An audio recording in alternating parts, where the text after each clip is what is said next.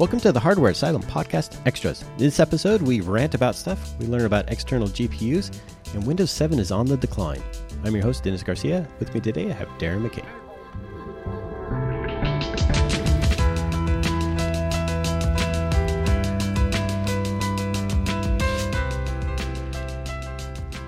You know that episode of Family Guy where Peter goes onto the news and he has something to say because it grinds his gears? Oh yeah, like a rant, right? He's going to rant. Yeah, well, I kind of want to I want to grind my gears a little bit here. Oh, what's got you grumpy? Oh, it's content. Believe it or not, you know, when you run a website, they say content is king. Okay, I see where we're going. A little peek behind the curtain here at the Hardware Asylums podcast. Well, yeah, right. I mean, we got to get people to the website, right? Right. So uh, they say content is king. And when you produce that content, people are supposed to consume that content. Well, with the Hardware Asylum podcast, part of the content is the audio that we have right now as we're talking. Uh, you know, I'm moving my hands around It's radio, so you can't see it. All right. But then we also have the aspect of, well, how do people find the Hardware Asylum podcast? You can go to hardwareasylum.com slash podcast and get the latest episode and all the past episodes, or you can subscribe to the RSS via iTunes or the website or various other websites around All right. And of course, we do our best to steer you, but since you're here, you already know that, you know, through things like Facebook and Twitter and all those fun things that we've all learned to embrace. or loathe in, in this case. Exactly. But there are people out there, and, you know, some of them are not in the United States. This is also a point that uh, they find content and they say, "Hey, this is like kind of free. Let's take that and oh, we're going to make money with it." So the case in point here is I found a website called iVoox, I V O O X Okay. dot com. This is a Spanish website from Spain, the actual Spanish proper. And what they do is they're a podcast aggregate. So, what does that mean, Dan? It's a podcast aggregate. So they go and take podcast XMLs, and usually they can get them from iTunes. You can actually get feeds from iTunes of all the podcasts that iTunes has, and then go out and find all of the XMLs. And at that point, you have access to all of their podcasts. That's how you subscribe to a podcast, right? Okay, so I know that I don't normally do this, but I feel like we should wax a little bit technical. How does this code work? How do they how do they farm this code? You're familiar with an RSS feed. Yes, Real, yes. Uh, real simple syndication. I think that's how it was pronounced. But in any event, it's it's an XML file, and it's a file that your a lot of email clients and a lot of standalone clients can understand. And it takes the XML codes, and you can get the title and the description and links, and you basically get these little news snippets off of the syndication. Right. Okay. And that's something you can subscribe to. So every time it changes, it updates in the uh, client that you're using, so you can see what else is coming out. Okay, so I think I get it. So what you're saying is this is content that's in all of our podcast pages that allows us to share this content with the web. But because that code is embedded in the page, anyone that goes to the code has access to it. Exactly. It's, Hence the oh, our content is free because I can go get it. yeah, it's a Okay, it's starting to click for me now. yeah. So basically, it's a feed, and the aggregate sites subscribe to feeds. They consume the feed, and then at that point, it's on their website. They can do whatever the heck they want with it. So the ultimate goal here is they use our content to get clicks or views for their advertising or whatever their monetary solution is. Exactly. I get it. It's pretty cool. It's a good business model, right? You right. know? So I could build a page, steal a bunch of links, maybe come up with some pretty graphics, sell some advertising, fun and profit with almost no work. Yeah. Wow. Okay. Yes. Uh, don't get any ideas, people. Please don't. We love you. Here's the situation with iVoox. So they go out and they they farm all these podcast XMLs.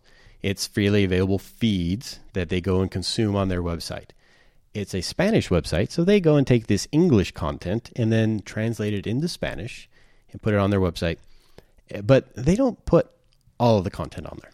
So they might take the title and the descriptions and the links to the the podcast uh, MP3 files and stuff like that, and the graphics.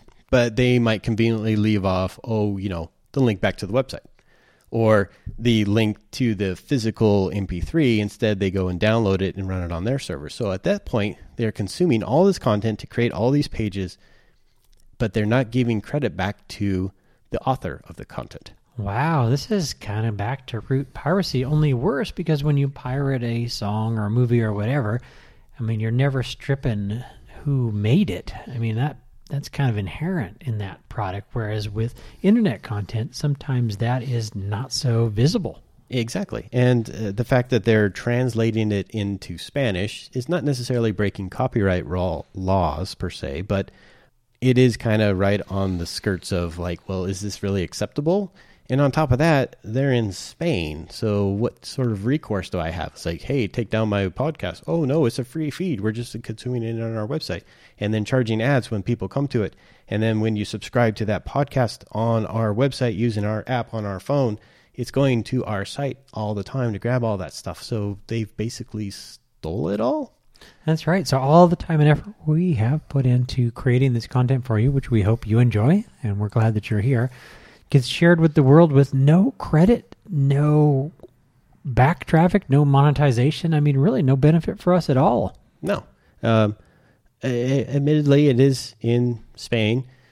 This is, uh, as far as I know, we speak English, right? We do, but I would like to think that we have fans around the world, Dennis. Yes, we do.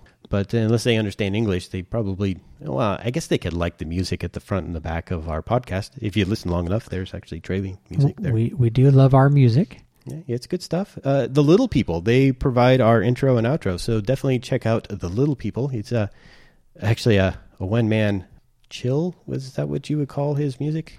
Uh, well, yeah, it's kind of like an ambient, almost techno sound to it. And in fact, you have made a very valid point that this is really the polar opposite of what you just described because we have worked with the little people to get the rights and the permission to use that song, even though we only use a portion of it at the beginning and end of each of our podcasts.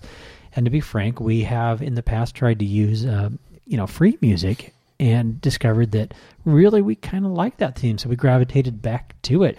And we are happy and very proud to give credit. And in fact, we're always excited when he goes on tour because there might be a chance to go see him mm-hmm. so that we can pay back the privilege of using his music by supporting him and his tour and his music and albums in general, which is the way it should be.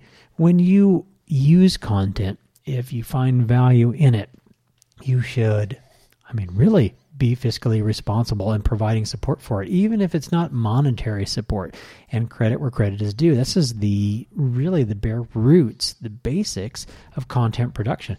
If we create content and we never find benefit from it, then uh, all right, well, we're having fun. Well, yeah, but if there's, you know, you have fun providing something for people and, you know, hey, send us an email. You know, uh, click on a link. You know, that's really a lot of what this whole process is about. Uh, unfortunately, with iVoox, getting back on topic here, um, when I found them, they were actually on the front page searching for Hardware Asylum podcast. Oh right? no! And uh, I think they were like the third link underneath, of course, the HardwareAsylum.com website. And I'm like, what the heck is this? I mean, I've known of podcast aggregate sites that go and consume feeds, so I go and check it out. It's all in Spanish. I go and translate it to English. There's not a single link back to my website. I go, is there a complaint link? no, of course no, not. There's no contacts back to them. Um, they actually offer a paid service for. Um, they suggest podcasts for people to listen to based on what you've already subscribed to in their application. That's one of the um, upsells that they have, right?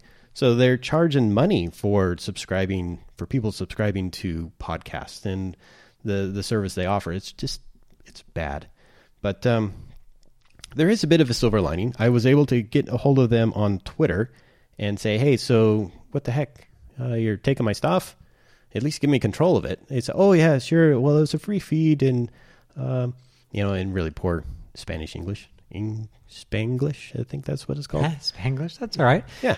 So, in any event, um, I was able to get control of the podcast, and believe it or not, I went out there and typed in my address to the website again, and it has yet to actually show up. So I think I'm going to go out there and probably delete all the episodes just because, one, it's on a Spanish site and I don't get any credit off of that. Um, you know, there's there's other aggregate sites like Podcat, for instance. They have uh, the entire Hardware Asylum backlog, and they link back to the website. and They actually link to the real MP3s. I really like that. Uh, Stitcher um, they consume the MP3s, so they kind of host them, but they give a link back to the website, which is really what I'm after.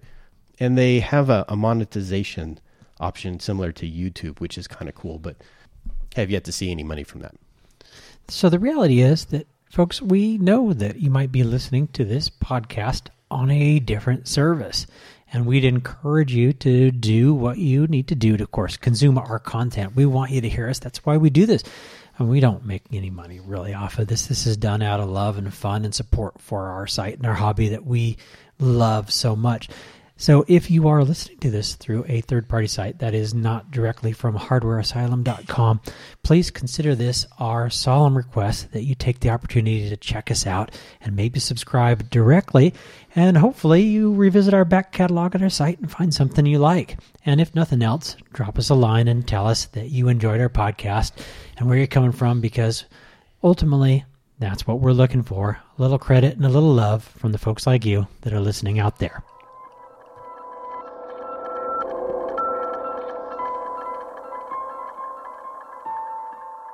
Darren, there's been a lot of confusion in the recent releases of a whole lot of processors this year. I mean, we have a whole bunch of them from Intel. We have the Ryzen, the Threadripper, you know, and somewhere down there, there's probably an Atom, and uh, you know, we got the Microsoft Surface, which wants to compete with the iPad, and Sure, and that's not even counting the mobile stuff like Snapdragons and NVIDIA Tegra or whatever the latest equivalent is. yeah. But the one thing that a lot of those items don't really have, uh, they don't make clear, is what's their general purpose.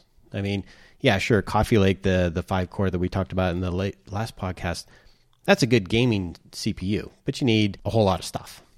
Well, yeah, and we've talked about that too. You kind of have to begin with the end in mind, right? That's a pretty common, you know, project management philosophy. Exactly. And what are we trying to do here? Yeah. Well, say we want to play games. Yes, and we do. We do. But uh, say we live in, oh, a dormitory. Oh, yes, so we don't have a lot of room for a big machine. And, and we have like two other roommates. Yes, and they probably don't have a lot of room, and none of us have any money. And we have like maybe one flat screen TV. Oh my gosh, and we're eating ramen. Oh wait, maybe I've gone too far. But Maybe. yes, I remember those days well. And so uh, during those days, uh, it would made perfect sense to have a laptop or Right. a small computer, or you have one computer that you share. But say, well, you're going to go with like a laptop.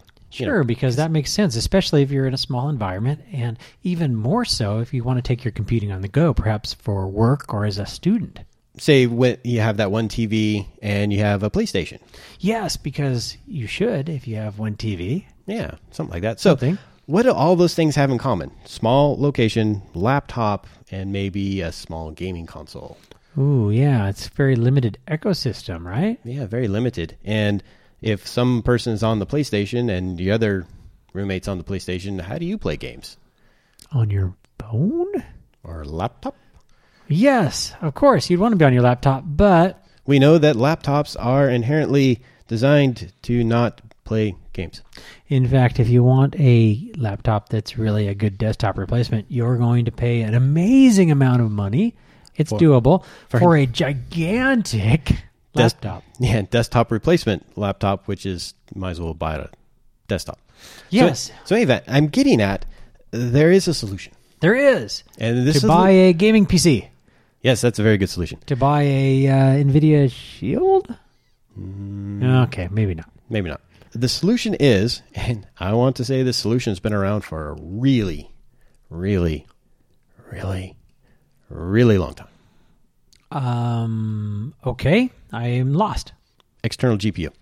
Oh, really? Yeah, you could have your laptop and then another device that's about the size of a discrete graphics card you put in a gaming computer, have that hooked up to another power supply, and then be able to play games by routing express slot or display port or however which way we want to connect to it to that video card. And then all of a sudden you have a discrete graphics card hooked up to your laptop that you can play games on. Okay, okay, you're starting to win me over. So what we're talking about is essentially the modern equivalent of an external hard drive bay, only designed for a graphics card. Yep. I guess I kind of knew these were a thing, but it just sort of felt like a niche. I guess is kind of felt dumb, really. Well, yeah, and I think some of it is because we approach this from an enthusiast perspective where we are building really the best possible machine for the budget. Mm-hmm. And as a as a self-contained unit because the reality is is that at least the way we use our computers, a laptop rarely makes sense. And when we do go portable, we have a specific portable device, but not everybody has that ability. No, not everybody does. And, you know, I'd mentioned that this goes back quite a ways. And I want to say the first time I saw an external GPU option was probably Computex, maybe five or six years ago. Wow, that far back, really? Yeah. And the way they designed it was uh, it uses the express card slot on a laptop, which was fairly fast. It was kind of designed for storage and external Wi Fi stuff. It was a way to do connectivity. In terms of speed, it was about probably PCI Express 1X. So so very limited. This is sort of like the Jay Courtney of video cards, right? Yeah, something like that. and on top of that, you had this device, and it was limited in size because it was a box, right? And you put your video card in there, and then you can plug your monitor into the video card, just like you would do in a desktop. But it had its own power supply, and you could you were limited on what kind of video card you could put in there based on the power supply was supplying. It's just like a laptop power supply, right? Now, see, I think I remember these when they initially came out. You'd buy it as a self-contained unit, and it might have a uh, an entry level or even an Intel GPU in it, as opposed to a specific gaming component. So it sort of makes sense that they've progressed since then. Though I have to confess that I had kind of lost track of these things out there. it wasn't a very popular option, partly because it was expensive, uh, kind of unneeded, and it just, you know, say you have your business laptop, you come home and you put it in your docking station that's home, Right. and that docking station hooks into two monitors, and then you have your own, you know, desktop at home, right? sure. And then you want to game on it. Well, your video card in there doesn't game, so now you have to route all that to an external device, and then put that into the monitors. So, you know, you spent all this money on the docking station to charge your laptop and stuff. And then, you know, you see where I'm going with this is like all of a sudden we have this device here and then another device all hooked into a monitor. And it's taken up a lot of space. Well, it still sounds pretty niche, but I get that maybe you have to have the laptop because of space or portability needs. Yes. So okay, so we go there and then we have this option, and in that way, it makes sense to me. Okay, I have to have this laptop, or maybe that's what I purchased before I discovered that I needed better graphics, which happens too. Yeah, exactly. And uh, over the years, I mean, it started with the Express card and then with um, Thunderbolt. You remember Thunderbolt? Oh yes, Thunderbolt, the Apple. Yeah, which was the Apple thing. Well, that is basically a DisplayPort connection that comes off of your PCI Express bus. Okay, yeah. Now I sort of had dismissed that as daisy chaining monitors, which no one kind of really ever did. No.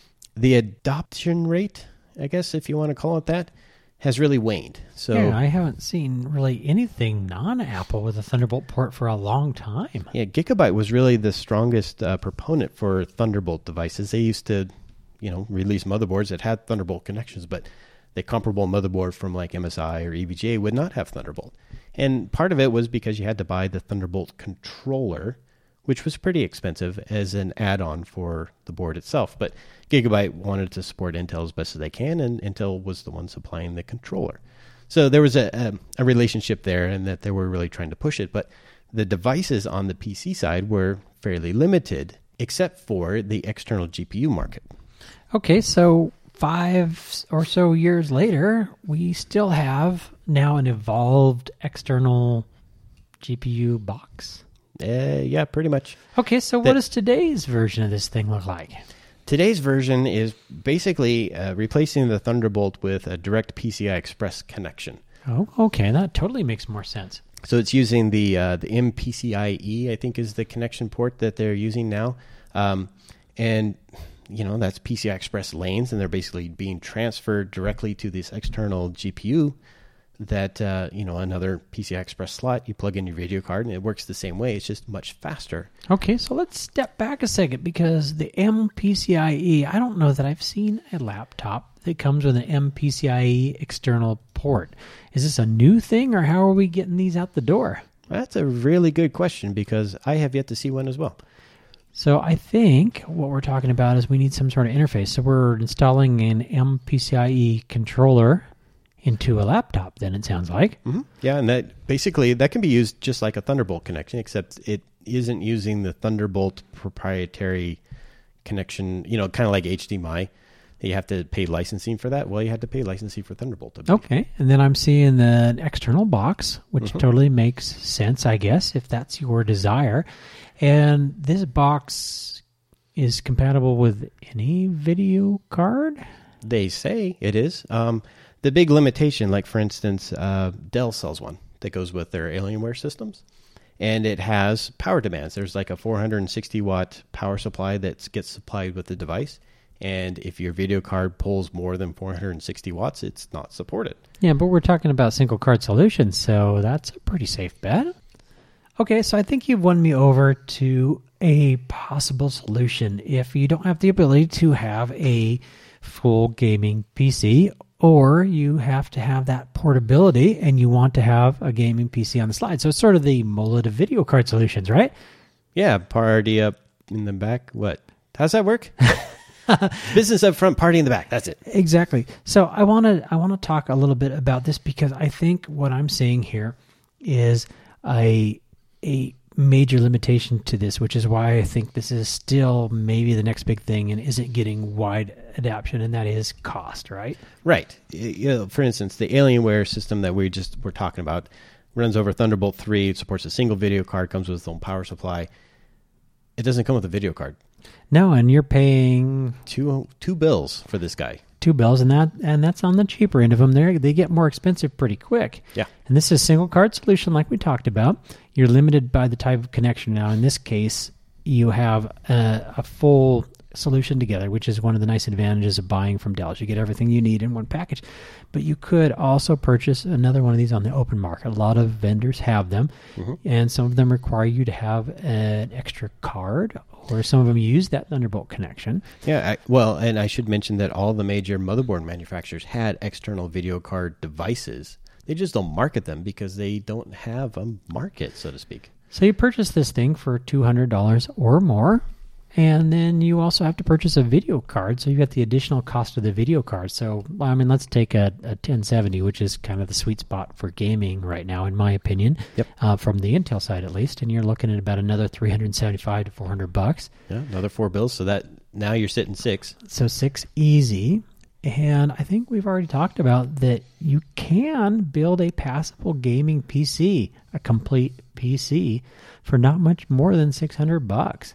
Yeah, and that would be a small form factor machine that, it, granted, it's not going to be portable. So if you're in the dorm room situation or you live in some Asian country where you just have a little closet for your house, which is it happens quite often, mm-hmm. you don't have a lot of room. So you need to get the most out of your computer, and I think that's the genesis of these external GPUs is to give you the most out of your computer that you're using. So if you have a small form factor, you can plug in an external GPU, hook it to your one TV, you're good to go. You still have a portable solution, but you get to pay for that. And then you still have to figure out where you're going to put all that stuff. Well, I have to say, I do like the advantage that you can keep your laptop. And we've talked about one of the major disadvantages of laptops is when the hardware gets obsolete, you have to purchase a whole new laptop, even if the laptop itself is still fully functional. And this is one good way to get around that. So maybe instead of purchasing another laptop, and to be fair, a good high end laptop is, you know, pretty expensive. Over a grand is pretty easy to do. And this is an alternative to that that can keep you in a compatible high end external solution for longer. So I, I get that. And I think what I'm trying to say here is this is a product that has, I think, a very clearly defined niche.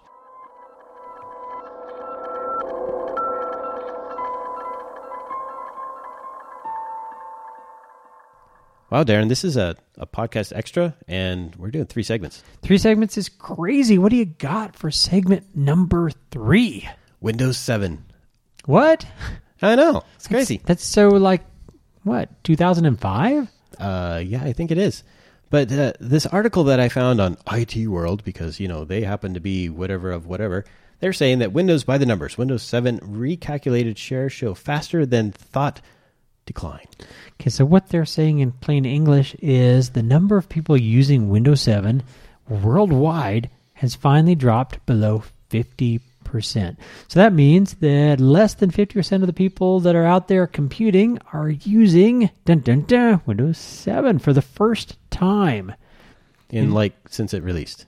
And that's crazy because Windows 7 was immensely popular, but a lot of that was people trying to get off of Windows XP and and not holdovers from things like Vista, which we try to pretend didn't happen.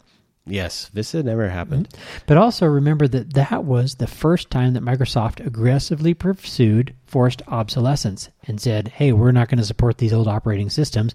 And they have some pretty impressive vulnerabilities, which drove also with the performance advantages mm-hmm. people to Windows 7. And it was it was usable. It was a a very logical and I should say well planned upgrade to Windows XP. It still had a very similar interface. It borrowed a little bit from Windows Vista in terms of like looks and functionality, but it was a very easy to use, easily adoptable, easy upgradable operating system. I mean, it just worked. And one should point out that a lot of folks would still be on it because it really was a great upgrade path. One of the first times that upgrading really made sense without very many negatives. But like I say, people would still be on that if Windows 10 hadn't been offered as a free upgrade for such a large length of time. In fact, some users can still get a free upgrade to Windows 10 from Yes. Windows 7. That's crazy. But you notice how we're not talking about Windows 8. Windows what? Yeah, exactly. There was a Windows operating system that came out after 7 that was admittedly a rushed version of Windows 10. And um, you know they they needed to have a new OS out there, so they they sold this one, and then they did an upgrade, and then they did the oh my god, what happened to the start button? Oh well, here's a here's a link. You can click on it, it turns into a start button. See, it looks good, and that's uh, I think Penny Arcade said this is how UI designers give their users a finger. Yeah, I thought that was like it was the perfect response to that. That's so funny. And you know, I look at Windows 8 and think of it as Windows' first attempt to be a mobile operating system. They just didn't realize that it should only be a Windows operating system. And I say that as a Surface Pro user, which was one of the first markets that used that, although my Surface now uses Windows 10 because why wouldn't it? Why wouldn't it? So with this article, it goes through and talks about how Windows 7 finally drops below 50%, which means that there are still uh, users out there that are using Mac, Mac OS, and then there's uh, a, a small portion of them that are using Linux. There's still there's still Windows 8 users out there, and there's Windows 10 users out there. Well, and I want to point out the spec for that because I still find this amazing. Windows powers 88.4% of the world's operating systems. Now, of course, it's never going to be 100%, and we and we get that, but 88.4% is you know, it's just a remarkable market penetration and speaks to the power and diversity of the Windows operating system and really speaks to how poorly Linux and Apple and everybody else out there has done at providing a viable alternative. So basically, we have um, a decline in Windows 7, first time ever. Which what does that mean? Does that mean that the hardware that was running Windows 7 is now aged to the point where you have to go to a newer operating system, or has uh, you know the free upgrade finally convinced users that oh well when I get a new PC I'm going to get Windows 10 and not bother with trying to get Windows 7, which is actually getting really hard to buy nowadays. But Well, I think I agree, and it's some of both. But I think the reality is is that Microsoft has finally created an operating system, and it hasn't really been like this since maybe NT, where universally everyone felt like this was a nice, safe, incremental improvement with very little, if any, downside to it. Well, it goes along with their pattern, right? Um, Intel had the Tick-Tock, which they don't claim they have anymore, but we have Windows by the numbers, right? We had um, Windows 3, fairly good, right? Mm-hmm. Um, And you know, a, a really a remarkable change to what was available at the time. yeah, that, that was a long time ago, by the mm-hmm. way. You know, you got Windows. Hey, you moved around. You can do stuff. It's hard to find icons. But then the revolutionary one came out, which was Windows 95. Right. we're going to say that was a, a fairly good one, but it had issues. Windows 98 came out. Awesome. That was like the pinnacle mm-hmm. operating The system. The fixed Windows 95, essentially, with Basically. some nice performance upgrades. Yeah, and then they had the special edition after that, which was just kind of a, a minor improvement. Still good, but it was one of those you had to buy, which was crazy. And then Windows Me. Oh, No, yeah. that was a downer. It was terrible. Not so good. Not so good. And then what was after that? Windows, Dun, dun, dun. Windows 2000, Windows 2000. The which was the first time that they took the Windows NT operating system, which was good. NT4, Mhm. awesome. And we should point out that previous to that time, NT was only marketed to enterprise and IT type functionality. Mm-hmm. It wasn't really marketed to the home users. So Windows 2000 really was the first effort to unify those architectures Yes. and give you the advantages of both ecosystems. and it worked great for people that were power users and really wanted to get with that. And then Windows XP, and that was probably the most successful operating system they had ever released, And the highest level of market penetration. and also probably the highest pirated version of Windows ever. And in fact, there are still a lot of machines running it, despite Microsoft's very strong efforts to get it off of the market. Yes. And then after that, we have Windows 7 and Windows 10 and all that stuff. But we basically have a good one and a bad one, a good one and a bad one. We have Windows 10, very good, very stable. I mean, we're recording the podcast on a Windows 10 machine, which mm-hmm. is a, a great testament. Although now they've gotten into the point where they're following kind of an Apple approach where we just do an incremental upgrades uh, to it. So I'm wondering what's going to be for the future. But you know, that's going to be five, six years down the road, I think, before we see another real good reason to upgrade.